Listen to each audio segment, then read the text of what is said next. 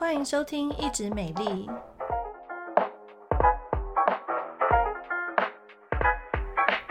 我是皮肤科蔡依珊医师，我是皮肤科胡怡萱医师。三岁小孩擦完修护霜之后，竟然性早熟，哎，保养品需要停看听哦。嗯，今天跟大家。分享前阵子有个新闻哦，哇，真的是沸沸扬扬炒的这个皮肤科界跟保养品界哦，是一个超级大头条。嗯、就是其实哈、哦，有一个小朋友呢，呃，他擦了这个本来应该是属于保养品哦，爸爸妈妈希望他皮肤再好一点点，好、哦，那他就没想到擦了之后，过一阵子就发现，哎，才三岁耶，怎么开始有一些不一样的变化？感觉好像这个胸部有点隆起啊，然后这个、嗯、呃第二性征都有点跑出来，吓死哎！拜托，离那个青春期还很远，你知道吗？对对，然后甚至是有一个小儿科医生哦，他就发现说，哎，他也蛮有警觉性的哦，他就是说他的门诊里面有一些。哎，陆陆续续出现一些性早熟的小朋友哦，那他就去回顾问他们说，通常会出现总是有原因的嘛哦，所以就是跟他接触的东西，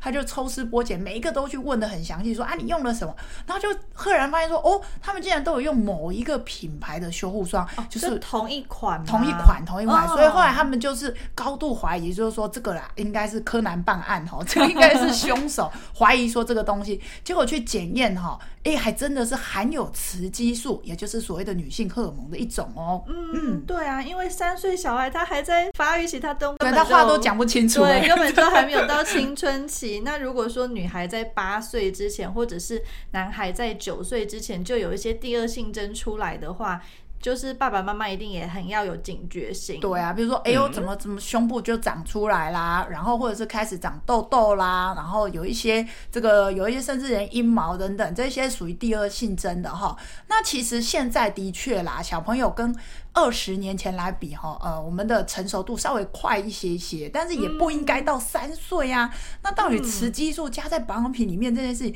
它又是一个罗生门事件呢、欸？因为我喜欢从很多角度哈去切入。那新闻呐、啊，或者是说啊，社群媒体，大家可能就下面骂成一片，说啊，要许哦，怎么用这个雌激素啊，在保养品？对呀、啊，哦，这个厂商无良什么的。那厂商同时也也出来喊冤哦，他就说，呃，我们并不是故意要加的哈。那他们甚至。有去问一些保养品专家，在之前就说，为什么我们的产品里面会有这个东西？也就是说，呃，保养品厂商自己也觉得很莫名其妙，说，哎，我怎么会我的保养品里面有这个雌激素？哈，那当然，雌激素加在保养品里面一定是有它的效果哈，因为很多年前啊、嗯嗯嗯呃，台湾法令甚至还没有规定之前哦，各位那个掉头发、秃头的啊，哦，那有一些就把那个雌激素哈，女性荷尔蒙，好，大家知道雄性秃嘛，哦，那雄性荷尔蒙。太太 man 了啦 哈，所以那很久以前哦，就是在蔡司小时候，我那个洗发精里面竟然有人加雌激素哎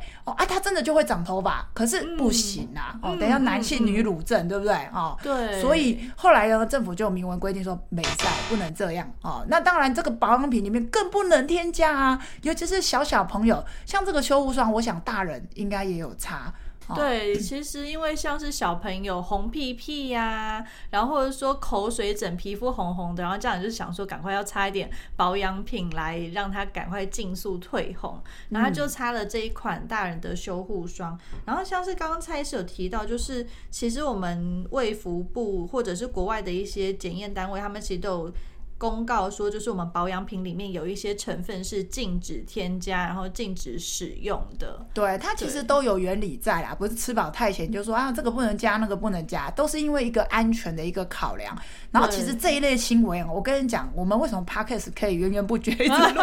因为他们太多这种案例会一直层出不穷。消费者要什么？像现在双十一哦，消费者要快有效哦。我擦了以后，我脸那个马上很白，比艺伎还要白，对不对？十天让对，十天让你回到十八岁这种的哈，好啦，那怎么办？业者不孝业者呢，就在里面偷偷加一些东西。像过去很有名是韩国某一个面膜，哇，每个人敷的都超白哎、欸，嗯、就后来在检查发现，哎、欸。哦，含有双氧水，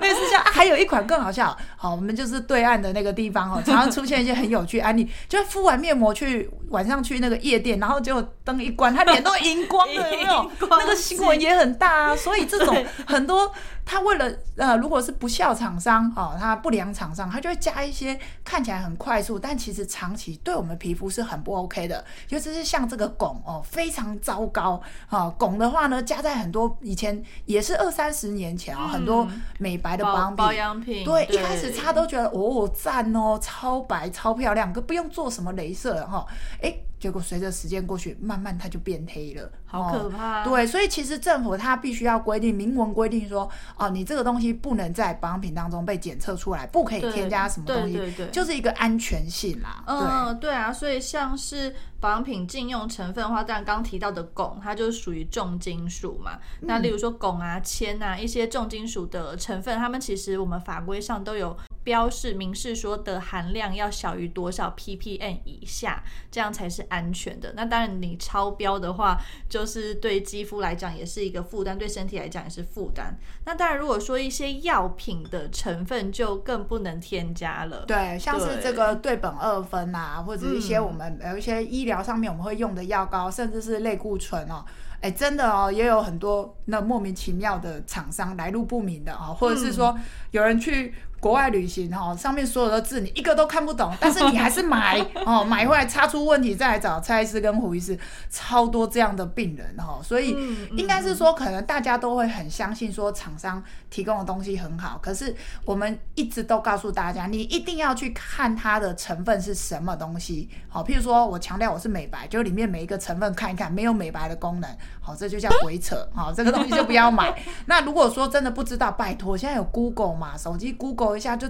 资料就出来啦，好、哦，譬如说这个东西含有哦什么某一个呃硫酸月桂酸盐，什么名字很长，很像哈利波特在念咒语，你就 Google 一下就出来它是什么东西，哦，这样会不会？嗯，对对对，然后像是其实我去查那个保养品禁用成分呐、啊，还有蛮多是植物相关的成分哦，植物哦，植物不是天然的雄厚吗？为什么不可以？没有啊，因为像是那个。植物里面的萃取，它其实有一些植物是有毒性，是有刺激性的。对，那对人体来讲其实是不行使用。对，就例如说我们碰到路边，哎，那叫什么藤？咬人猫啊，对对对，对啊，咬人猫、咬人狗啊，哦，那还有很多那种呃，大家都会觉得说好像天然植物都没有毒，那哪有？你去野外，你还不是常被一些植物弄到，然后也是过敏。那像。国外最有名就是那个 poison ivy 嘛，毒藤啊，毒藤就是你碰到还会起水泡，还会色素沉淀哈，所以其实很多都是跟浓度啦、萃取这些有关系。那植物不是说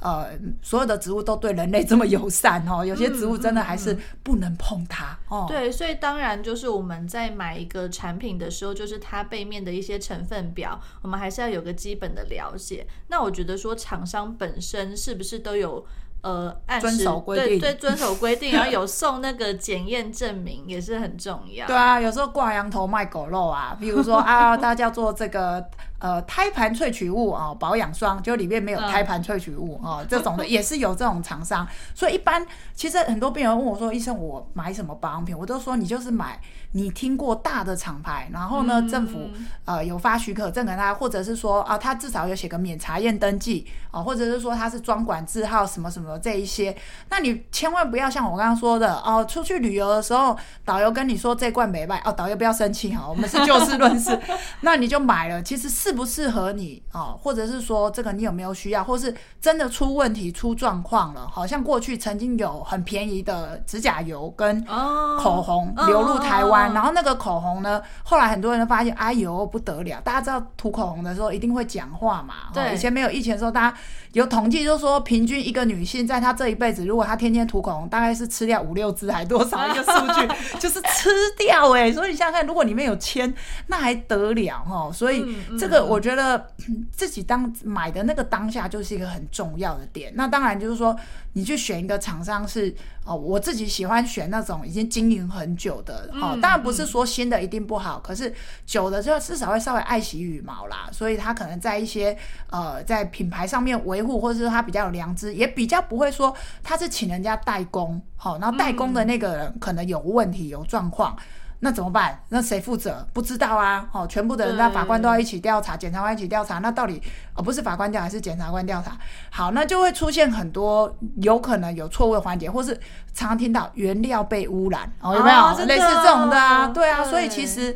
呃这方面，我觉得各各个东西。很多里面都藏有一些小细节哈，所以我觉得这一次这个新闻事件也是提醒大家啦，尤其是你要用在小 baby 好小朋友身上，他的吸收会更好，而且、嗯、呃他们正在发育、正在成长，其实每一样用在他身上的东西都是会影响他的。对，然后最近还有一个新闻，就是洗发精里面居然有一整支的人参哦，有有有有有，就某个美式大卖场哦，然后呢，它有一罐洗发精接近一千元，那里面呢就有一根哇不得了哈，比大拇指还要粗的这个水参在里面漂浮着哈、嗯，那这个一时之间大卖啦，那也引起一个讨论哈，还有人就说，哎，那我洗完这根可不可以拿出来炖汤哦？